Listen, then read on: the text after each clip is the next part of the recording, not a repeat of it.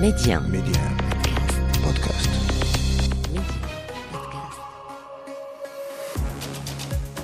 Bonjour, c'est Ali Salahdine, bienvenue dans le podcast Le meilleur de le vestiaire et voilà ce qu'il faut retenir aujourd'hui.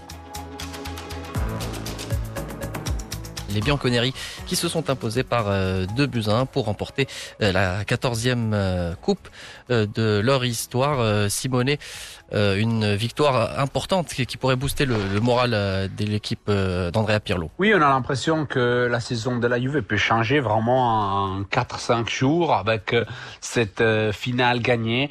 Une victoire logique, il faut le dire, hein, parce que l'Atalanta a souvent été une bête noire pour les Bianconeri ou quand même un adversaire très compliqué. C'est vrai qu'à niveau comptable, l'année dernière, la Juve avait gagné les titres grâce à un match nul à domicile face à l'Atalanta dans les meilleurs moments des Bergamaschi. Et cette année euh, aussi, on était en difficulté, mais hier soir, c'était un match différent.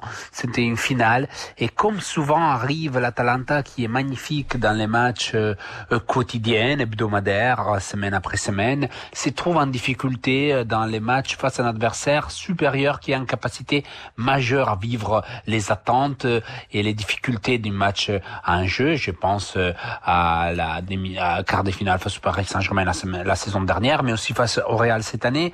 Et là, c'est une finale encore une fois perdue, comme il y a deux ans face à la Lazio. L'Atalanta a montré beaucoup de qualités, mais des limites, parce qu'au final, la Juve n'a pas été la Juve extraordinaire euh, qui gagne. C'était une Juve quand même très correcte, une Juve qui a fait bien, une Juve qui n'a pas trouvé un Cristiano Ronaldo son leader, mais plutôt en deux jeunes, euh, Federico Chiesa et Dejan Kulusevski, on peut dire les deux recrues d'été, les plus chers, deux jeunes attaquants, deux jeunes joueurs quand même offensifs, qui devraient être l'avenir et qui commencent avec les buts d'hier, but et passe décisive pour Kulusevski, but de la victoire pour Chiesa à écrire des pages importantes. La jeunesse de la Juve, mais aussi la l'ancienneté, on peut dire l'expérience, la légende tout simplement de Gigi Buffon, 43 ans, euh, titulaire, euh, décisive aussi avec un arrêt important sur Palomino, qui a gagné sa sixième Coupe d'Italie, qui a gagné euh, encore un trophée. Imaginez, la première Coupe d'Italie, il avait gagné avec Parme,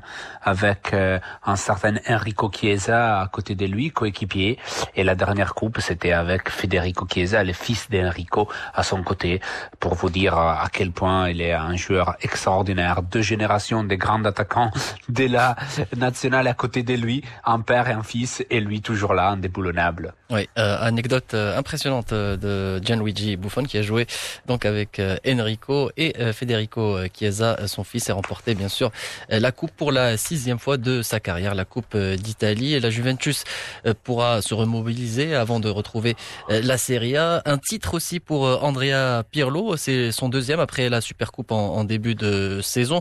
le technicien italien qui, reprend également des couleurs et qui lui aimerait rester même si c'est délicat. Bah, il pense, il pense de, de, le mériter, il pense de mériter la confiance de ses dirigeants.